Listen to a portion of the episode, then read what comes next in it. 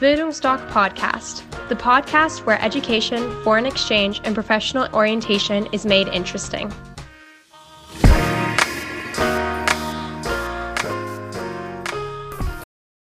Hallo, ich bin Leni, ich bin hier mit Rana. Die kennt ihr bestimmt schon aus einigen anderen Videos. Heute jedoch mal in einer ganz anderen Konstellation, denn ich habe heute 10 schnelle Fragen an Rana zum Thema Work and Travel. Bevor ich jedoch mit meinen Fragen anfange, Rana, stell dich doch bitte erstmal vor. Genau, hallo, ich bin Rana. Ähm, ich habe 2019-20 ein Auslandsjahr oder eher gesagt Highschool-Jahr mit Bildungsdoc gemacht und arbeite seitdem hier und habe ganz viel Spaß dabei, mich mit den Organisationen, mit denen wir zusammenarbeiten, auszutauschen und natürlich auch hier zu sein. Na, das ist doch schön. Dann fange ich auch gleich mal mit meiner ersten Frage an. Ich gucke hier immer mal auf meinen Spickzettel, aber lasst euch davon nicht beirren. Also, Rana, jede Reise beginnt natürlich mit der Planung, auch schon in Deutschland. Und da stellt sich mir auch schon die erste Frage, warum sollte ich mich denn dafür entscheiden, mein Work and Travel mit einer Organisation zu machen? Welche Vorteile hat das? Denn ich könnte eigentlich auch alles selbst organisieren, oder? Also ja, an sich schon. Für mich ist immer der Faktor Sicherheit und ich habe eine Bezugsperson das Wichtigste. Und dementsprechend ist eine Organisation einfach so ein bisschen der Halt, den man braucht, wenn man beispielsweise alleine auch sich ins Ausland wagt.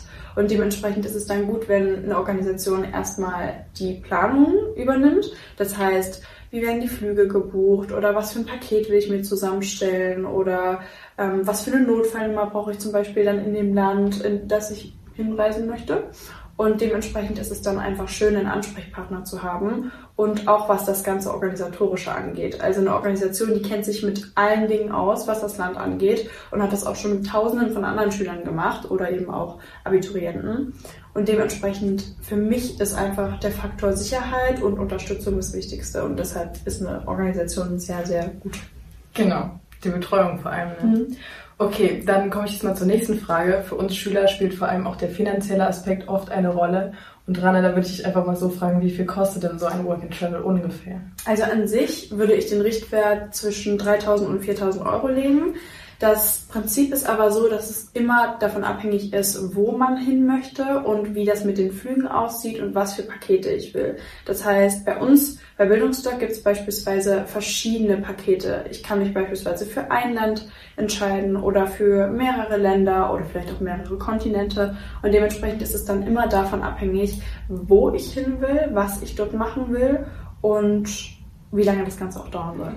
Also, die 4000 Euro stehen jetzt schon im Raum. Rana, was kann man denn von diesem Paket erwarten? Also, es gibt natürlich verschiedene Pakete, aber die Pakete beinhalten vor allem die Starterwoche. Das bedeutet, ich habe erstmal eine Woche, um mich zu akklimatisieren. Ich kann Leute kennenlernen, die mit der gleichen Organisation in das Land fliegen, in das ich fliege.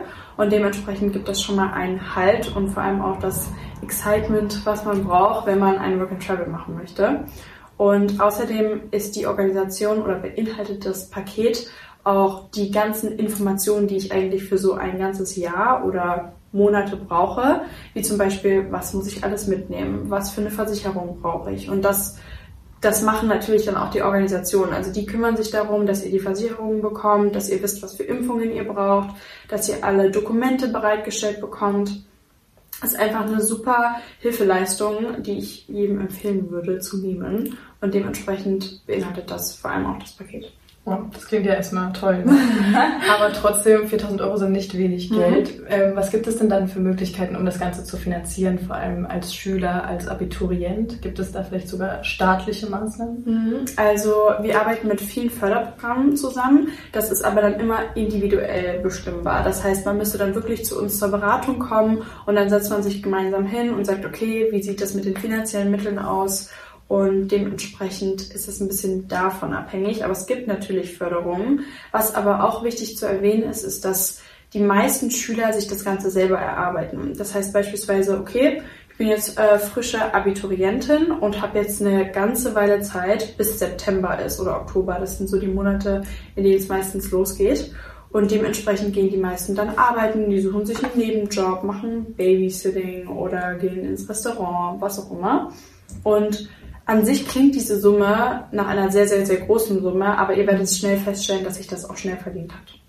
Das heißt also, wenn man das will, dann ist es auf jeden Fall möglich. Genau, definitiv. Okay. Ähm, ich persönlich habe auch einige Freunde, die ihr Work and Travel in Neuseeland oder Australien verbracht haben. Mhm. Da frage ich mich natürlich immer, warum muss das denn so weit weg sein? Also gibt mhm. es auch eine Work and Travel Szene zum Beispiel in Europa? Das Ding ist, ähm, gerade auch Europa, ich glaube, es gibt sicherlich auch Work and Traveler oder Backpacker, die nach Europa wollen. Ähm, für uns als Organisation ist es vor allem auch immer wichtig, dass die Schüler aus ihrer Komfortzone raustreten. Ja. Und es ist wirklich egal, wie weit weg du bist. Es zählt einfach, dass du wirklich ein anderes Umfeld hast. Und es ist nun mal so, dass sowas wie Australien oder Neuseeland, das sind sozusagen die Hotspots für Work and Traveler und Backpacker, weil da auch wundervolle Natur ist, da gibt es Städte, da gibt es so viele Menschen und ja. das ist halt ideal für so ein Work and Travel. Wenn man jetzt beispielsweise in Paris wäre oder man wäre jetzt in Bulgarien, dann ja. ist es halt nicht so wahrscheinlich, dass man auch auf Leute trifft, die genau das Gleiche machen. Und dementsprechend sind halt die Länder deshalb ideal. Da kann man sozusagen auch besser internationale Netzwerke ja. aufbauen. So 100 Prozent. Okay, jetzt lassen wir die erste Phase der Organisation etwas hinter uns und stellen uns vor, dass wir jetzt schon im Flieger sitzen und total mhm. aufgeregt sind. Rana, wie laufen denn die ersten Stunden nach der Ankunft im Zielland ab? Also muss ich mir das so vorstellen, dass ich dann ganz allein auf dem Flughafen stehe und ich weiß wohin, oder? Ähm, das auf jeden Fall nicht. Also ihr werdet natürlich immer eine Bezugsperson bekommen von der Organisation und meistens ist es so, wie beispielsweise in Australien, dass ihr dann direkt vom Flughafen abgeholt werdet und dann werdet ihr in ein Hostel gefahren. Und das ist zum Beispiel auch etwas, was ein Paket beinhaltet. Das heißt, ihr habt die erste Woche in einem Hostel. Das heißt, die Übernachtung müsst ihr nicht bezahlen und ähm, das ist ja super. Also ihr seid dann da, ihr habt erstmal äh, ein Ort zum Bleiben und ein Dach über dem Kopf und Leute, die eben das Gleiche machen. Genau. Und da schließen sich dann auch schnell schon Freundschaften. Das heißt, ihr werdet abgeholt und ihr könnt schon dann direkt ins Hostel und da erstmal die Leute kennenlernen. Genau, und da geht es dann nämlich gleich weiter. Da schließt meine nächste Frage an. Wie laufen dann die nächsten Wochen ab? Mhm. Also die Jobsuche, die Wohnungssuche. Kriege ich denn da auch ähm, Hilfe von der, von der Organisation? Ja, genau, definitiv. Also davor haben auch die meisten Angst. So, ah, was, wenn ich keinen Job finde oder wo ja. muss ich dann schlafen? Und das Ding ist, die Organisation, die stellt euch auch zur Verfügung, dass ihr euch berät, okay, was gibt's für Jobs, wo kann ich arbeiten und die helfen euch auch wirklich, euch beispielsweise auch auf ein Interview vorzubereiten, falls ihr jetzt ein, Jobinterview benötigt oder euch zu zeigen, okay, da sucht der Mitarbeiter oder auf der Farm gibt's die Möglichkeiten und dementsprechend wird man da sehr stark an die Hand genommen. Wow, das klingt ja perfekt. Mhm. Aber wie ist es denn das mit der Jobsuche? Also mhm. was gibt es da für Jobs im Speziellen? Das interessiert mich persönlich auch sehr mhm. stark. Und wie ist es vor allem mit der Bezahlung? Also ist es so, dass ich dann vielleicht eine Zeit erstmal auf schmalerem Fuß leben muss? Mhm. Ähm, also in Australien beispielsweise ist das Ganze sehr, sehr, sehr, sehr toll, denn man arbeitet beispielsweise auf Farmen oder auf Plantagen oder in Restaurants oder Cafés. Und es gibt eine riesige Auswahl an Arbeitsmöglichkeiten und die Bezahlung ist sehr, sehr, sehr gut. Also man kann es mit Deutschland nicht unbedingt vergleichen. Also klar, in beispielsweise Restaurants oder Cafés wird es dann beispielsweise auch eventuell den Mindestlohn geben, aber in, auf Farmen oder beispielsweise auf Plantagen, da kann es auch mal sein, dass ihr da 35 Euro die Stunde bezahlt werdet. Und eine gute Freundin von mir ist beispielsweise gerade in Australien und arbeitet auf einer Schafsfarm. Und da wird sie auch 35 bis 40 Dollar die Stunde bezahlt, also australische Dollar. Und das ist ja schon mal, das ist schon mal nicht schlecht, ja. Ja, genau. Natürlich, das braucht man dann auch für seine Reise später Mhm. mhm. Genau.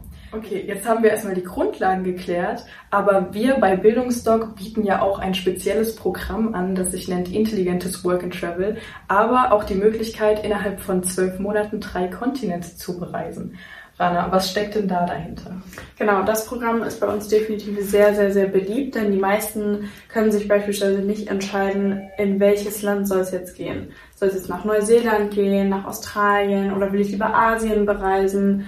Und dementsprechend haben wir uns überlegt, dass es doch praktisch wäre, wenn man sich einfach selbst eine Route plant. Das heißt, wir können hier einen Beratungstermin beispielsweise festlegen und dann würdet ihr oder der Schüler hierher kommen und dann setzen wir uns zusammen, diskutieren, welche Länder sind attraktiv für euch und dann fängt es an mit der Planung. Vielen Dank, Rana. Ähm, ich denke, du hast uns einen sehr detaillierten Einblick gegeben. Ich persönlich habe auch sehr viel dazugelernt. Ähm, wir sind jetzt auch schon am Ende unseres heutigen Videos angekommen. Falls ihr noch Fragen haben solltet, schreibt uns gerne. Auf unserer Webseite findet ihr sehr viele andere und interessante Videos zum Thema Work and Travel. Dort könnt ihr auch ähm, Beratungstermine vereinbaren. Wir freuen uns auf euch. Genau, tschüss.